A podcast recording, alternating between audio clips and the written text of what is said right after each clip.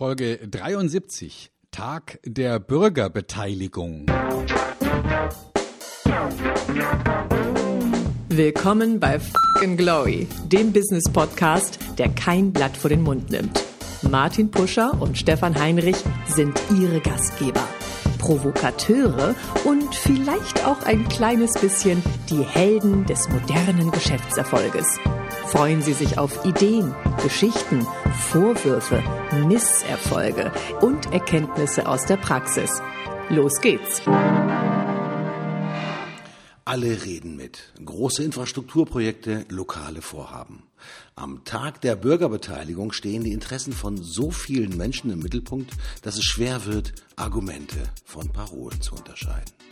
Bürgerbeteiligung ist eine Errungenschaft der Demokratie, Teilhabe des Einzelnen am Großen und Ganzen.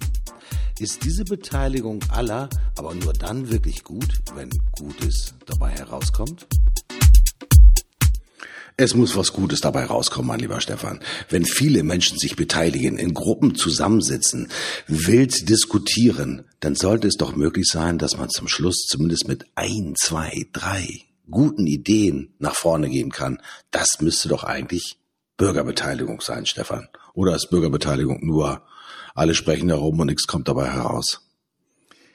Ja, ja, also wir haben uns ja entschieden für die Demokratie und da ist natürlich Bürgerbeteiligung, zumindestens mal bei den Wahlen, extrem wichtig. Jetzt können wir ja mehrere Dinge beobachten. Zum einen, die Wahlbeteiligung nimmt ab, je besser es einem Volk geht. Ne? Also wenn wenn es richtig übel ist und wenn es einen Despoten gibt und wenn es äh, Probleme gibt und, und bei all solchen äh, Zuständen, da ist es ja wohl so, dass die Bürger sich einbringen in hohem Maße, ja, dass man da eine Wahlbeteiligung hat, 80, 90 Prozent und die Leute auf die Straße gehen. Wir erinnern uns an die Revolutionen der letzten 20 Jahre, beispielsweise in Ägypten oder natürlich auch vor inzwischen noch längerer Zeit ähm, im ehemaligen Ostdeutschland. Aber dann, anscheinend, mhm. wenn es uns besser geht, dann geht die Bürgerbeteiligung runter, so nach dem Motto, naja, pff, läuft doch. Eh, läuft ja, macht eh keiner was, also was, was soll ich da? Das Interessante ist natürlich, dass Bürgerbeteiligung auch immer dann tatsächlich, ich sage mal, um die Kurve kommt, wenn natürlich so Großprojekte anstehen. Ich habe gefunden in der Recherche zu diesem Podcast, dass es im Jahr 2012 äh, die Edition gab vom Bundesministerium für Verkehr und digitale Infrastruktur. Die haben herausgegeben ein Handbuch für eine gute Bürgerbeteiligung bei der Planung von Großvorhaben im Verkehrssektor. Mhm. Ich weiß nicht, ob das schon bei der Planungsphase zum Thema Flughafen Berlin schon aktuell war. Doch, die Planungsphase gab es da natürlich schon.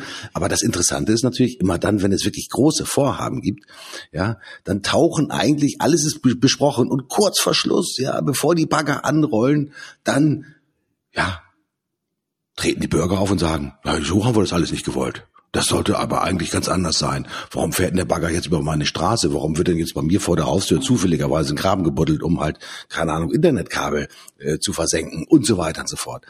Sind die Bürger in der Beteiligung nicht auch immer dann wirklich ist immer ganz vorne dran, wenn es natürlich so die, um die persönliche Betroffenheit geht, Stefan? Äh, ich habe immer das Gefühl, du hast es eingangs ja gesagt, wenn es uns allen gut geht, ja, pff, Herrgott, beteiligen, muss ich mich dann abends mit meinem Nachbar auch noch absabbeln darüber, wer die Straße fegt oder ob die, der Zaun in weiß oder in blau gestrichen wird. Wie kann man denn Bürgerbeteiligung vielleicht verbessern? Wie kann man es denn, ja, besser organisieren, für alle ertragreicher machen, dass halt am Ende des Tages wirklich etwas Gutes für die Mehrzahl dabei rauskommt oder vielleicht sogar für alle dabei herauskommt. Glaubst du, dass es dafür so den goldenen Mittelweg gibt oder sagst du selbst, nee, pff, ist egal, können zwar alle mitsprechen, aber am Ende des Tages kannst du es nie allen recht machen. Hm. Tja, das ist äh, das ist jetzt so interessant, weil dieses ähm, das größte Wohl der größten Zahl, das ist ja eines der Prinzipien der Demokratie, ne? Also den, was man es den meisten gut gehen lassen will. Mhm. Allerdings sehe ich, dass äh, in der Realität, in der Praxis eher das St. Florians-Prinzip gilt. Ich weiß nicht, ob du es kennst. Ähm, das ist so ein Ausruf an den heiligen Florian, der ja angeblich dafür verantwortlich ist, dass es nicht brennt. Mhm. Und der Spruch lautet, heiliger St. Florian, verschon mein Haus, zünd andere an. Ja, also das war also das ist wirklich ernst gemeint im Sinne von Ja. äh, irgendwas muss ja brennen, aber Ja. doch bitte nicht meins. Ja.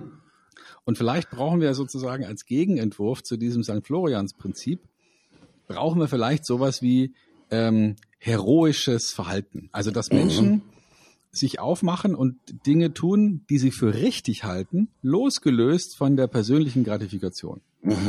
Also interessanterweise passiert sowas ja grundsätzlich bei Revolutionen. Wenn, wenn dann einer aufsteht und sagt, es ist mir jetzt scheißegal, welche, welche äh, Drangsaliererei ich zu erleiden habe, ich mache es jetzt einfach. Und man kann sich ja ähm, manchmal historisch informieren über Revolutionen. Ähm, manchmal kann man das aber sogar bei YouTube.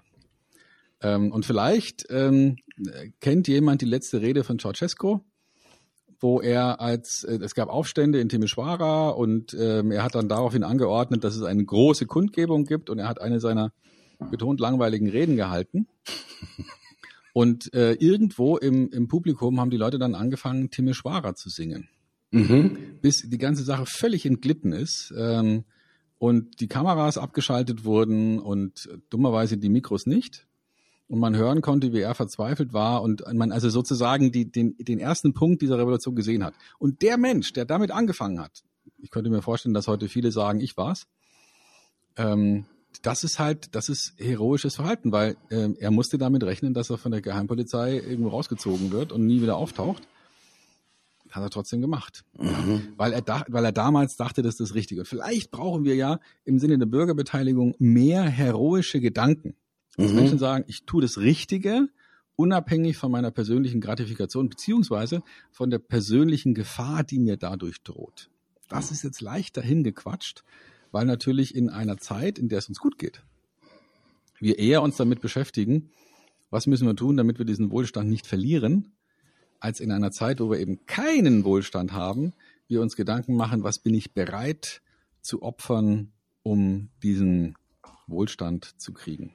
Das ist hochinteressant. Ne? Je besser es uns geht, desto weniger sind wir bereit, wirklich mutig und für die Gemeinschaft zu arbeiten.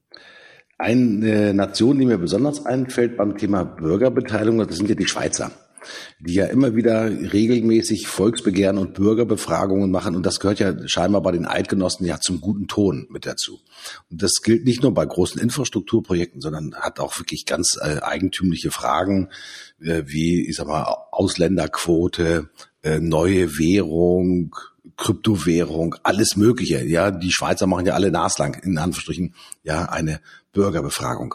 Das Interessante ist allerdings bei scheinbar wirklich, ich sag mal, enormen Projekten, die eine wirklich auch langfristige Tragfähigkeit haben sollen, wie zum Beispiel einem Tunnelbau, gibt es natürlich auch eine Bürgerbeteiligung. Ähm, du kannst dich vielleicht dran erinnern, ich glaube im Jahr 2016 wurde der neue Gotthard-Basistunnel in der Schweiz eröffnet. Das ist immerhin ein 57 Kilometer langer Eisenbahntunnel und damit der längste Tunnel der Welt. Ich habe gerade nochmal nachgelesen, der die zentralen Schweizer Alpen in Nord-Süd-Richtung äh, unterquert und damit ja unter dem Gotthardmassiv langläuft. Was glaubst du, wie lange hat die Phase der Planung und der Bürgerbeteiligung gedauert? Oh, da habe ich keine Ahnung. Da müsst ihr mir helfen. Das weiß ich nicht. Ja, über 30 Jahre. Das heißt, die ersten, Wow. die ersten Pläne, ja, zu dieser sozusagen Basisuntertunnelung, die gab es schon vor 40 Jahren. Und das Interessante ist, dass das gehört ja in der Schweiz wirklich zum guten Ton, dass man immer wieder sozusagen auch, ich sag mal, neue Ideen, neue Konzepte auch immer wieder in neue Besprechungen reinnimmt. Weil für die Menschen, die da letztendlich, ich sag mal, rund um den Gotthard-Tunnel und das, um, rund um das Gotthard-Massiv leben, waren das natürlich jetzt mal ganz maßgebliche ja, einschneidende Erlebnisse. Ja, wenn du da im Prinzip mal über viele Jahre eine riesengroße Baustelle quasi vor der Haustür hast, dann kannst du dir natürlich vorstellen, dass einige Bürger davon natürlich nicht megamäßig begeistert sind. Ja, und vor allen Dingen die Kühe dann auch vollkommen verschreckt von den Almen wieder runterlaufen, ja, wenn dann äh, gesprengt wird und so weiter und so fort. Aber am Ende des Tages gibt es so etwas wie einen gesellschaftlichen Konsens im Sinne auch von der Bürgerbeteiligung, weil was lange währt, wird endlich gut. Auch das ist ja so ein geflügeltes Wort.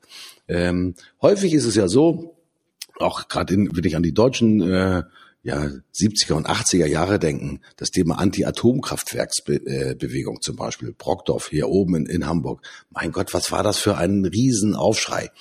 Die Planung gab es schon relativ früh. Ja, zum, zur Begründung eines Atomkraftwerks. Aber als dann wirklich die ersten Bagger anrollten und das Gelände quasi abgezäunt wurde und so weiter und so fort, sind Horden von Menschen, Horden im Sinne von wohl äh, gemeint, sondern große Massen von Menschen dahin gelaufen, haben dagegen demonstriert. Dagegen gab es allerdings schon zu sehr frühen Phasen die Möglichkeiten, wirklich sich zu beteiligen und vielleicht auch über alternative Konzepte nachzudenken, die vielleicht der Atomkraft ja vielleicht ich sag mal etwas entgegensetzen. Hätten damals schon mit heroischem Geist, Stefan, den du vorhin angesprochen hast, die ersten Menschen gesagt, Mensch, wir müssen doch in der Lage sein, Windmühlen zu bauen, die in der Lage wären, so viel Energie herzustellen, dass wir halt keine Atomkraftwerke mehr brauchen. Das wäre damals schon heroischer Einsatz gewesen. Aber den, vielleicht gab es die Stimme damals schon, aber die haben wir damals vielleicht auch nicht gehört. Sind es vielleicht manchmal auch die Heroen, die im Sinne einer Bürgerbeteiligung aufstehen, die dann wiederum niedergebrüllt werden von einer scheinbaren Menge? Nicht so wie in Rumänien, wie du es gerade erzählt hast, wo einer quasi äh, angefangen hat zu singen, das Revolutionslied in Anführungsstrichen zu singen, sondern dass vielleicht Bürger erstmal sagen, ja komm Leute, lass doch alles so, wie es ist, dass die Bürger gar nicht bereit sind, auch wirklich, ich sag mal, quer zu denken, sondern sie möchten es gerne einfach haben. Empfindest du das so? Ja, natürlich. Also natürlich wollen wir es einfach haben. Ne? Also das, das ist, glaube ich, äh, so der, der Kern unseres, äh, unseres, unserer Instinkte, dass wir es lieber einfach haben als schwierig. Mhm. Und, ähm, und deswegen wir natürlich permanent nach Gratifikationen suchen. Ja? Und ähm, die Frage ist halt, ob wir, ob wir nicht die, diesen Eiweißklotz zwischen unseren Ohren verwenden können, um auch nochmal mit etwas Distanz drauf zu schauen. Ja, weil eins ist klar, der Mechanismus, der in unserem Kopf herrscht, der ist ja nicht entstanden vor ein paar Jahren, sondern vor vielen, vielen, vielen tausend Jahren. Und damals war es ja völlig sinnvoll, wenn man jetzt etwas gefunden hat, was süß schmeckt, dass man möglichst alles davon isst. Mhm, mhm. ja, aber heutzutage ist es halt nicht sinnvoll, den Kühlschrank aufzumachen und äh, zwei Liter Eis in sich reinzulöffeln, obwohl wir das ja immer noch mit den gleichen Instinkten und den gleichen Gelüsten tun wie vor ein paar tausend Jahren, weil wir eben immer noch ähnliche Hirne haben. Aber heute könnten wir eigentlich diesen Heroismus mit dazu denken und sagen, auch wenn ich jetzt im Moment so ein bisschen Angst habe vor Fremden und ich jetzt auch im Moment das Gefühl habe, äh, ja, der, der, der könnte, der ist irgendwie fremd und deswegen irgendwie feindlich, habe ich ja tatsächlich, wenn ich mich anstrenge, vielleicht noch so viel zusätzliche Hirnkraft, dass ich sage, aber das denkst du ja nur, weil du noch so denkst wie ein Steinzeitmensch. Versuch doch mal zu denken wie ein Mensch aus der heutigen Zeit. Mhm. Und vielleicht ist das auch der Teil Heroismus und der Teil Bürgerbeteiligung, den wir brauchen, mit einer größeren Entemotionalisierung über Politik nachzudenken und zu überlegen, Mensch, was müssen wir denn wirklich tun, um uns als, als Gesellschaft, als Menschheit, als äh, ja, Lebensgemeinschaft weiterzuentwickeln. Mhm. Das würde ich mal Advocatus Diaboli, weil in dem Wort Bürgerbeteiligung spricht, äh, steht ja auch irgendwie sinngemäß mit drinne, alle dürfen mitreden. Wenn alle mitreden dürfen, wird's ja furchtbar. Weil dann reden ja ganz viel Einzelinteressen, reden auch nicht immer die super Schlauen mit, sondern es sind dann auch mal die super Lauten auch mal dabei, die natürlich mit krakelnden Parolen natürlich ganz besonders viele Menschen in der sich versammeln können. Merkel muss raus. Also ich denke jetzt nur an diese ganzen Pegida-Demonstrationen, die ja eigentlich, ich sag mal, nur durch zwei, drei, ich sag mal, besonders merkfähige Parolen aufgefallen sind, die man halt dann mitbrüllen musste. Das ist dann ja natürlich auch schon eine Art der Bürgerbeteiligung. Alle haben dann quasi versucht mitzureden, aber dann irgendwie in eine gleiche, eher ja fremdenfeindliche, fast rassistische äh, Richtung. Ist es manchmal auch ganz gut, wenn nicht alle mitreden dürfen? Ich bin da großer Freund davon, ja. Also wir haben ja so ein paar ähm, Einschränkungen. Also zum Beispiel manche Dinge darf man ja erst tun, wenn man volljährig ist. Also zum Beispiel was wählen oder so. Ähm, das das finde ich schon mal grundsätzlich nicht so schlecht, ja, weil ähm, vielleicht hat man ja als junger Mensch, der noch weniger Verantwortung hat, auch eine andere Sicht auf die Dinge, ja. Und vielleicht gäbe es dann plötzlich eine Gummibärenpartei oder sowas. Mhm. In die, also in die Richtung würde ich auch sowas wie Pegida ein, einsortieren. Das ist ja nichts anderes als eine, vielleicht ich sag mal, eine, eine etwas weiterentwickelte Freibierpartei. Mhm. Ich könnte mir vorstellen, dass man, wenn man so eine Freibierpartei wählen würde, wo man sagt, äh, ne, wichtigster Gesetzesentwurf Freibier für alle, dass man da durchaus auch eine nennenswerte Wählerschicht äh, erreichen könnte. Mhm. Und, und deswegen glaube ich, ist es ganz gut, wenn man, wenn man auch mal drüber nachdenkt, ist es denn sinnvoll, dass, ähm, und das, da werde ich jetzt wahrscheinlich gesteinigt werden für diese Aussage, aber ist es denn sinnvoll, dass die Leute, die äh, mit einer völlig anderen Perspektive auf die Zukunft schauen, ähm, als diejenigen, die dieser Gemeinschaft noch was geben, also tatsächlich als Bürger beteiligt sind, sprich eine sinnvolle Aufgabe haben ähm, in der Familie oder vielleicht sogar finanziell die Gemeinschaft unterstützen, haben die wirklich ähnlich viel Mitspracherecht wie andere, die schon aus der Leistung raus sind und sozusagen in den Genuss der, der, der Leistungen der Gemeinschaft kommen, sollten diejenigen die, die, die gleiche Gestaltungsmacht haben? Das finde ich eine interessante Frage. Stelle ich mal als Frage in den Raum, weil ich mir vorstellen könnte, dass wenn wir über Bürgerbeteiligung reden und Wahlen sind da ja ein ganz wichtiger Teil, dass man eben aus seiner jeweiligen Lebensperspektive heraus auf, auf die Zukunft schaut und sich überlegt, was ist denn jetzt für mich wichtig? Und da müssen wir uns vielleicht als Gesellschaft die Frage stellen, wer soll denn die gesellschaftliche Entwicklung mitbestimmen? Mhm. Aber nach diesem Prinzip, Stefan, müssten natürlich gerade die Jugendlichen, die ja noch eine viel längere sozusagen Lebens- und Daseinsperspektive haben als diejenigen, die vielleicht schon in, ins Rentenalter eingetreten sind, müssten die doch eigentlich, ich sag mal, einen viel größeren Stimmenanteil oder Stimmengewicht haben. Also Bürgerbeteiligung heißt ja, alle sind gleich, jeder hat seine eigene Stimme und kann seine Stimme mit in die Waagschale reinwerfen, da kann man sich gruppieren, ja, äh, aber müsste man dann nicht auch sagen, diejenigen, die halt auch von den Wirkungen von Entscheidungen ganz besonders betroffen sind und auch über einen längeren Zeitraum betroffen sind, müsste man denen dann nicht so ein ja, Multiplikator geben, so nach dem Motto, ihr, äh, eure Stimme wird mehr gehört oder zählt mehr als die derjenigen, die vielleicht schon, keine Ahnung, 75, 80, 90 oder 100 sind, als Beispiel. Ja, würde ja dann durchaus Sinn machen, denn es gibt natürlich auch Entwicklungen, dürfen wir auch nicht äh, verschweigen, die sagen, zum Beispiel auf kommunaler Ebene wäre es wichtig, wenn halt nicht nur diejenigen wählen, die volljährig sind, sondern vielleicht schon diejenigen, die 16 sind. Auch diese Bestrebung gibt es natürlich. Und vielleicht auch zu sagen, dass all diejenigen auch wählen dürfen, auch wenn sie nicht deutsche Staatsbürger sind, ja, aber die halt hier einen dauerhaften Aufenthaltstitel haben und natürlich in ihrer Gemeinde verortet sind, ja, und natürlich auch in diesem sozialen Kontext natürlich auch verortet sind. Ich glaube, da gibt es noch ganz viele Möglichkeiten, das Thema der Bürgerbeteiligung ein bisschen auszukonturieren und vielleicht noch ja runder und vielleicht entscheidungsfähiger und vielleicht auch zukunftsfähiger zu machen, Stefan. Hm. Ja. Na klar, also äh, ja, austarieren Halte ich für, halte ich für wichtig, ja. Aber ich weiß jetzt nicht ganz genau, worauf du hinaus willst. Ja, ich möchte im Prinzip darauf hinaus, ist mal, dass Bürgerbeteiligung natürlich, ich sag mal, momentan allen freisteht. Jeder hat sozusagen eine Person, eine Stimme, eine, ein Wort, in Anführungsstrichen.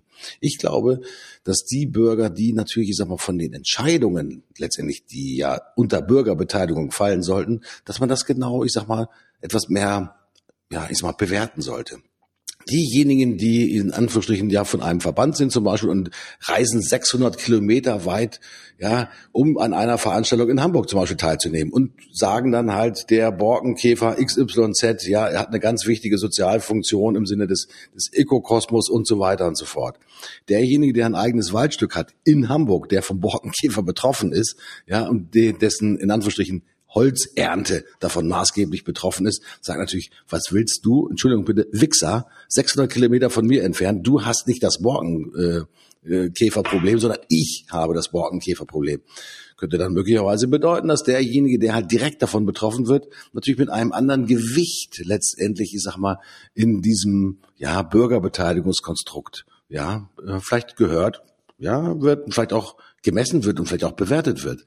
Ich habe immer so das Gefühl, dass diejenigen, die sich natürlich sehr professionell auf diese Bürgerbeteiligung vorbereiten, die wunderbar sprechen können, die aufstehen können, über gute Manieren verfügen, Argumente sehr gezielt vortragen können, dass denen natürlich viel eher Gehör geschenkt wird, ja, als diejenigen, die vielleicht direkt betroffen sind, aber die sich vielleicht nicht so gut äh, ja, in der Kommunikation einbringen können. Ist Bürgerbeteiligung dann nicht eher, aus meiner Sicht heraus, einfach die Domäne derjenigen, die es einfach, ich sag mal, besonders gut artikulieren können? Und hat das eigentlich mit Bürgerbeteiligung gar nichts zu tun, sondern ist es nichts anderes als ja kommunikative Gehirnwäsche von denjenigen, die halt sich ganz besondere Vorteile äh, erhoffen?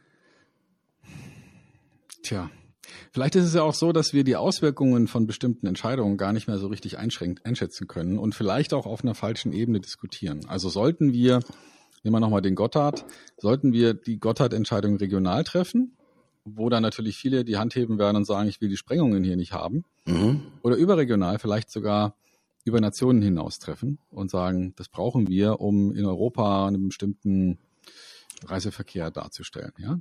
Sollten wir die Damen und Herren Einwohner von Stuttgart fragen, ob sie einen Bahnhof wollen, oder sollten wir die Leute fragen, die durch Stuttgart durchfahren wollen, etwas schneller mit der Bahn? Also ne, das sind das sind ja spannende Fragen und ähm, das das beschäftigt mich, weil weil muss ich ja man muss sich überlegen, wen fragen wir denn überhaupt, mhm. um wirklich die Bürger zu beteiligen und eine demokratische Aussage dazu zu kriegen. Also ich, mein Lieblingsthema, ähm, nehmen wir nochmal hier meinen Wohnort Trier. Ähm, das wurde jetzt gerade Ende, äh, was heißt jetzt gerade, also im letzten Jahr 2017 ein neuer Haushalt ähm, verabschiedet. Und eine Stadt wie Trier mit ähm, so ungefähr 100.000 Einwohnern, also gerade so Großstadt, äh, über 100.000 Einwohnern, hat 800 Millionen Euro Schulden. Und, ähm, und der Stadtrat ähm, macht jedes Jahr nochmal schön einen Defizit-Haushaltsplan. Ähm, ne? Also 17 haben sie nochmal 22,6 Millionen draufgepackt und 18 werden es nochmal 32 Millionen. Und die Damen und Herren äh, Mitglieder des Stadtrats, weit über 50 übrigens, ähm, bis auf, auf zwei sagen, jo, machen wir, wir haben ja keine andere Wahl. Mhm.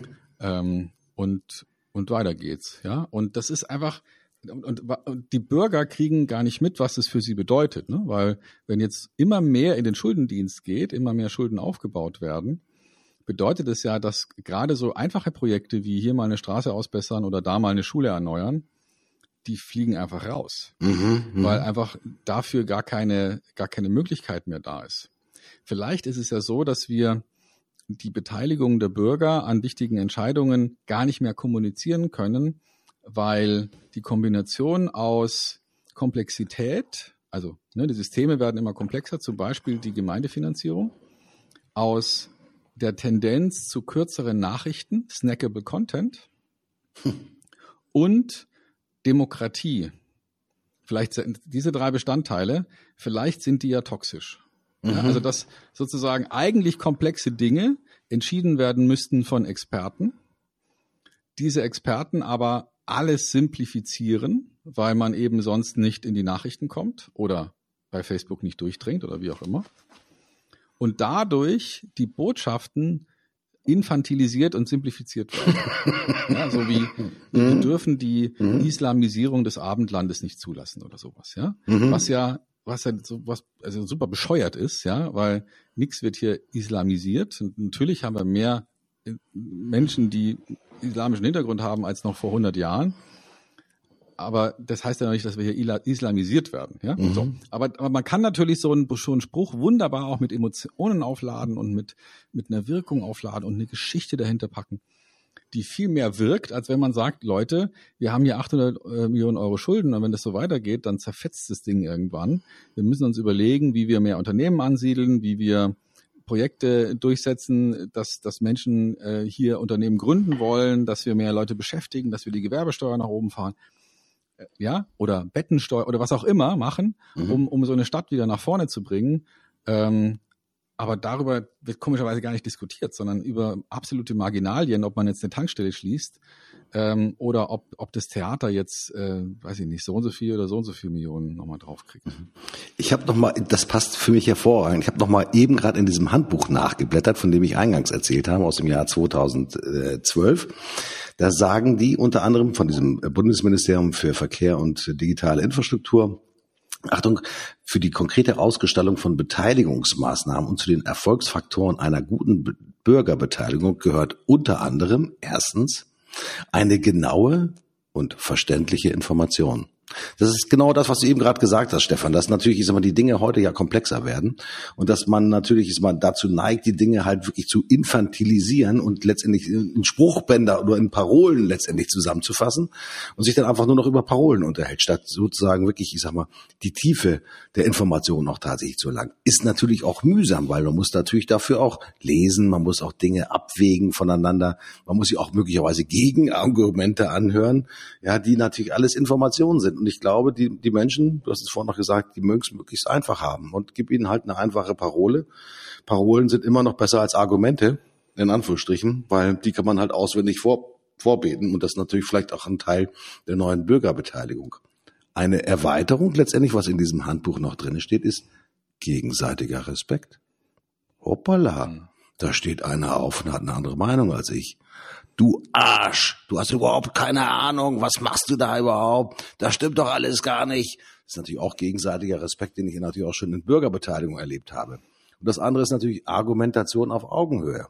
Argumentation auf Augenhöhe ist auch schwierig, wenn dann ein Experte zum Thema, keine Ahnung, Grundwasser auftritt und sagt, ja, okay, äh, unser Grundwasserspiegel hat sich trotz der Wärme in, in Anführungsstrichen ja gar nicht verändert. Und wir müssen eigentlich auch gar kein Wasser sparen, sondern wir sind einer der wasserreichsten, eine der wasserreichsten Nationen, nicht was das Oberflächenwasser angeht, sondern was das Tiefenwasser, das Grundwasser angeht. Leute, ihr braucht da mal ganz entspannt ja, und wenn mal plötzlich weniger Wasser aus dem äh, Hahn rauskommt, bedeutet das einfach nichts anderes, als dass mehr Leute zur gleichen Zeit Wasser zapfen und dass deswegen der Wasserdruck halt weniger wird. Aber Wasser haben wir in Deutschland genug. Und ich finde das so spannend, diese äh, Durchdringung wirklich der Bürgerbeteiligung an diesen drei Argumenten auch tatsächlich zu machen. Ich glaube, dass Stefan natürlich diese, diejenigen, die halt infantilisieren, schönes Wort, ja, die Parolen einsetzen, die werden natürlich immer viel mehr sozusagen hinter sich auch einsammeln können. Dass diese ehrliche Argumentation auf Augenhöhe, gegenseitiger Respekt, genaue und verständliche Information zwar angeraten sind, aber eigentlich gar nicht gewollt sind von den meisten Leuten, weil es dann schon wiederum zu kompliziert ist. Also ich habe mein Empfinden ist, Bürgerbeteiligung funktioniert am besten, wenn du halt, keine Ahnung, drei, vier, fünf fette Schilder aufstellst, wo du halt wirklich vereinfachte Parolen bildest. Und dann können sich die Gruppen dahinter einsortieren, genauso wie sie das auch bei den Parteien tun. Ich glaube, dass das Thema Bürgerbeteiligung in der aufrichtigen Auseinandersetzung mit einer Sachmaterie gar nicht mehr funktioniert. Glaube ich nicht dran, Stefan. Ja, das glaube ich, also schau mal, wenn angenommen, du hättest jetzt ähm, irgendein Problem bezogen auf deine Körperfunktion, was so mit 800 Millionen Euro Schuldenstand vergleichbar wäre. Ja? Also sagen wir mal irgendeine Krankheit oder irgendetwas. Hältst du es jetzt für eine gute Idee, das Stadtviertel abstimmen zu lassen, welche Therapie angewendet wird? Mhm. Oder wollen wir das lieber einem Experten geben? Mhm. Ja, also wollen wir da wirklich jetzt 50 Leute stundenlang drüber beratschlagen lassen, die unterschiedliche äh, Hüte tragen, weil sie unterschiedlichen Parteien ihr Geld äh, geben?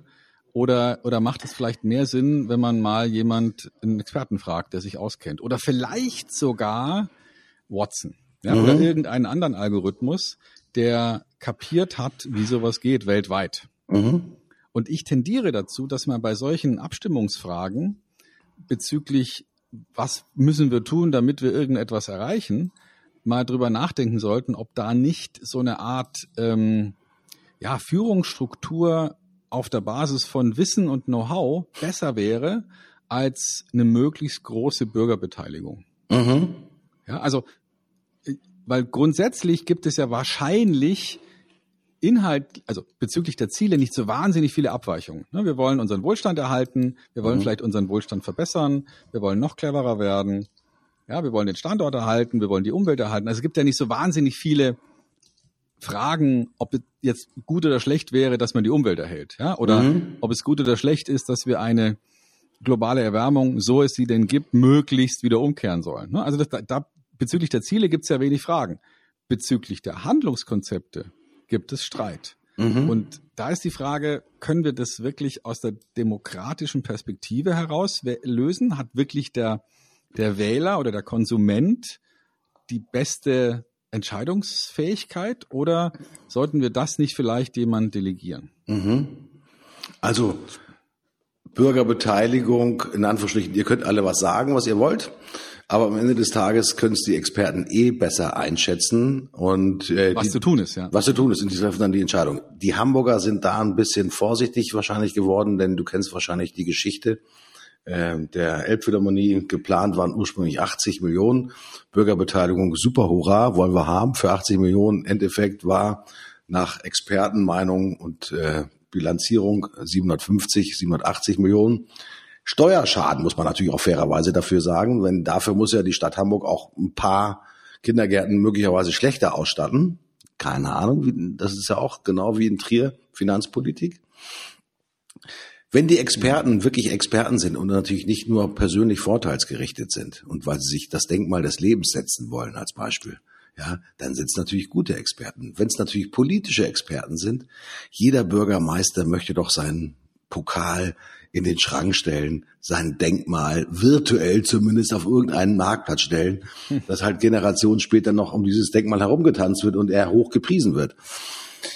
Experten, ja, wenn sie halt wirklich auch aus der Historie heraus gezeigt haben, dass ihre Entscheidungen über die Zeit heraus richtig waren. Mhm. Ich glaube. Ja, natürlich. Ja? Echte Expertise. Möglichst unbeteiligt. Mhm. Also doch denjenigen nehmen, der 800 Kilometer vom, von der Situation entfernt ist und der halt wirklich mit einem vollkommen nüchternen Blick drauf gucken kann und sagt, Leute, das sind die Fakten. Das sind jetzt keine Emotionen, sondern Sachsituationen. Und in, da hat das gut funktioniert, da hat das weniger gut funktioniert, hier hat das besonders gut funktioniert. Und dann halt wirklich, ich sag mal, Analogien auch einfach tatsächlich baut. Ja, das kann ich mir gut vorstellen, dass das sozusagen die richtige Bürgerbeteiligung wäre. Kurioserweise, ich war letztens auf so einer Veranstaltung in der Nähe von Lüneburg, da ging es halt um, ein, um eine Trinkwasserentnahme für einen Hersteller von, äh, von Wasser, das in Flaschen abgefüllt wird. Natürlich waren auch Experten mit dabei. Es waren diejenigen, die halt über die Topografie sozusagen wirklich des Grundwassers etwas berichten konnten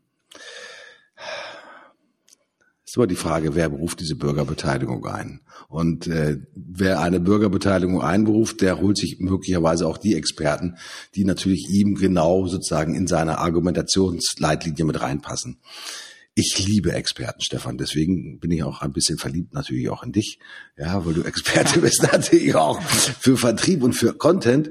Aber der muss natürlich auch schon wirklich, ich sag mal, unter Beweis gestellt haben, dass er halt auch abwägen kann. Experten müssen nicht nur die Fakten richtig sortieren können, sondern sie müssen halt auch ja, Entscheidungsgründe auch abwägen können. Und ich glaube, wenn das solche Menschen sind und die sich in der Vergangenheit bewährt haben, man sieht das unter anderem bei sogenannten Schlichterverhandlungen, wenn sich Tarifparteien gegenüberstehen, das sind ja meistens Kompromisse, die tun beiden auch ziemlich weh. Ja, und das finde ich einfach das Geilste daran. Und ich glaube, gute Bürgerbeteiligung ist dann ganz besonders gut, wenn alle zwar sagen, es tut ein bisschen weh, aber es bringt mich nicht um. Und das ist, glaube ich, das Entscheidende an einer sogenannten Bürgerbeteiligung, das noch ein bisschen besser zu organisieren. Gibt es noch viel zu tun dafür. Hauptsache, aber ja. mehr Argumente statt Parolen, Stefan.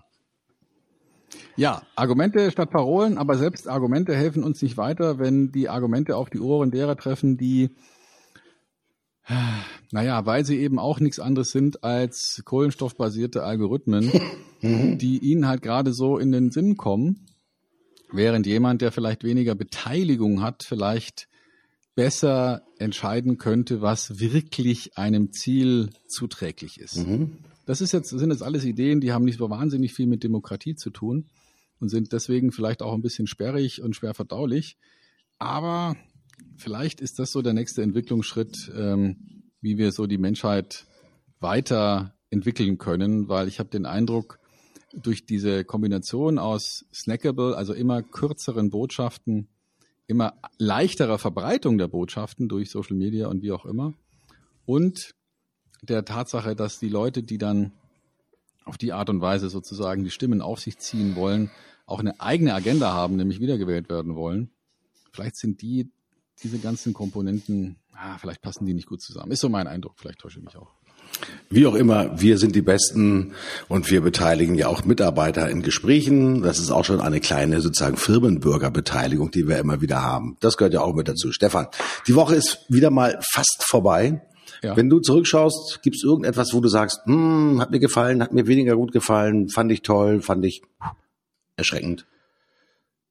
Ah ja, also ich, ich beschäftige mich gerade ganz, ganz intensiv mit, mit Wachstum. Mhm. Ähm, im Unternehmen und wie man da ähm, ja vielleicht auch hm, in ganz anderen Bahnen denkt. Ja, also wir reden hier über über Verzehnfachung. Wie kriegt man das denn hin? Und ich stelle fest, dass ähm, dass zumindestens mein menschliches Hirn gar nicht so gut für dafür vorbereitet ist. Ne? Also ich merke, wie ich, natürlich wissen wir, dass es Unternehmen gab, die sich verzehnfacht haben. Mhm. Und, und dennoch, wenn, wenn ich anfange darüber nachzudenken, merke ich so meine eigene Zensurschere im Kopf, ähm, die äh, ja, die sagt, ja, das geht doch gar nicht. Ähm, hm. Und wenn man es dann aber mal mathematisch runterbricht, ähm, also ist es machbar, ein, ein Unternehmensumsatz bei starkem Gewinnzuwachs zu verzehnfachen? Erste Idee, die wir dazu haben, ist, nee, geht nicht.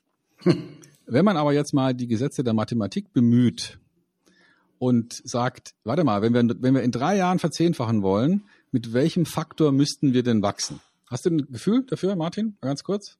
Mit welchem Faktor muss man wachsen, wenn man in drei Jahren verzehnfachen will? Pro Jahr. Verzehnfachen?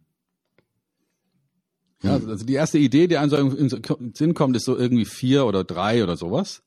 Aber stimmt gar nicht. Es sind etwas mehr als zwei. 2,12 reicht, um in drei Jahren den Umsatz zu verzehnfachen. Ah, okay. Weil und, und wenn man, ansteigende Kurve, genau. Mhm. Genau. Mhm. Man, und wenn man es gleichzeitig schafft, die Kosten nur um 1,86 wachsen zu lassen, hat man nachher ähm, die, die Kosten nur auf dem Faktor 4 und die Umsätze nur auf dem Faktor 10, äh, schon auf dem Faktor 10. Und das ist natürlich ähm, Hammer. Ja? Also mhm. plötzlich hat man äh, nee, sechs, nicht vier. So hat man plötzlich eine riesen Gewinnsteigerung und eine riesen Umsatzsteigerung. Und das sind eigentlich jetzt plötzlich Zahlen, vor denen keiner mehr Angst hat. Und man sagt, naja, also, also Verdoppelung, das haben wir schon mal geschafft in der Gründerzeit. Warum jetzt nicht nochmal? Ja? Mhm, mh. Also auf kleinem Maßstab jetzt. So, ne? Und damit beschäftige ich mich gerade, was da im eigenen Hirn sozusagen für Blockaden unterwegs ist, wenn man sich mit, mit starkem Unternehmenswachstum beschäftigt und wie man diese Blockaden überwindet und es einfach macht. Also auch das ist natürlich so ein Aspekt von Ratio, wenn die rationalen Aspekte wirklich überwiegen und wenn man es durchrechnet, weil am ersten Mal wird man natürlich, bei, wenn man die Zahl hört, erstmal total abgeschreckt. Du hast schon vollkommen recht, Stefan. Ja, ist auch natürlich eine Frage, von welchem Niveau man kommt. Aber ich sag mal, ihr seid natürlich auch gut unterwegs und zuerst mal würden natürlich die Mitarbeiter sehen, oh scheiße, zehnmal so viel Arbeit. Ja, ja, und das ist natürlich etwas, was natürlich die Menschen abschreckt. Ja, kann ich mir gut vorstellen. Und das nüchterne Zusammenrechnen ist wirklich elementar. Kann ich mir vorstellen. Und äh, wir beschäftigen uns nicht so intensiv momentan mit einer, ich sage mal, Drei-Jahresplanung, sondern wir beschäftigen uns mit einer Planung, Themenfokussierung. Das heißt, ähm, du hast schon wie immer auch bei dieser Sendung und auch bei der letzten Sendung erzählt, die Welt wird ja immer komplexer. Ja, und äh, viele Dinge werden kleinteiliger, verschiedenartiger. Und wenn man sich heute als Unternehmen positionieren will, muss man auf allen Hochzeiten mittanzen? Nein, muss man natürlich nicht, weil man es sich auch gar nicht leisten kann, auf allen Hochzeiten wirklich zu, zur Meisterschaft zu gelangen. Sondern es gilt darum, die richtige Nische natürlich auch letztendlich zu äh, erlangen, in der man natürlich auch wachsen kann. Auch in der Nische ist ja ein Wachstum möglich, ja, über drei Jahre, ja, eine Verzehnfachung des Umsatzes. Wir sind momentan dabei, Dinge auch in Anführungsstrichen, ich sag mal, wegzuwerfen, die nicht mehr sozusagen zu unserem Bericht mit dazugehören. Weil ich glaube auch daran, dass bei zukünftigem Wachstum es ganz gut ist, leicht auch in die Zukunft zu marschieren. Und nicht nur mit den Dingen in die Zukunft zu marschieren, die man sich in der Vergangenheit mit Verlaub gesagt angefressen hat.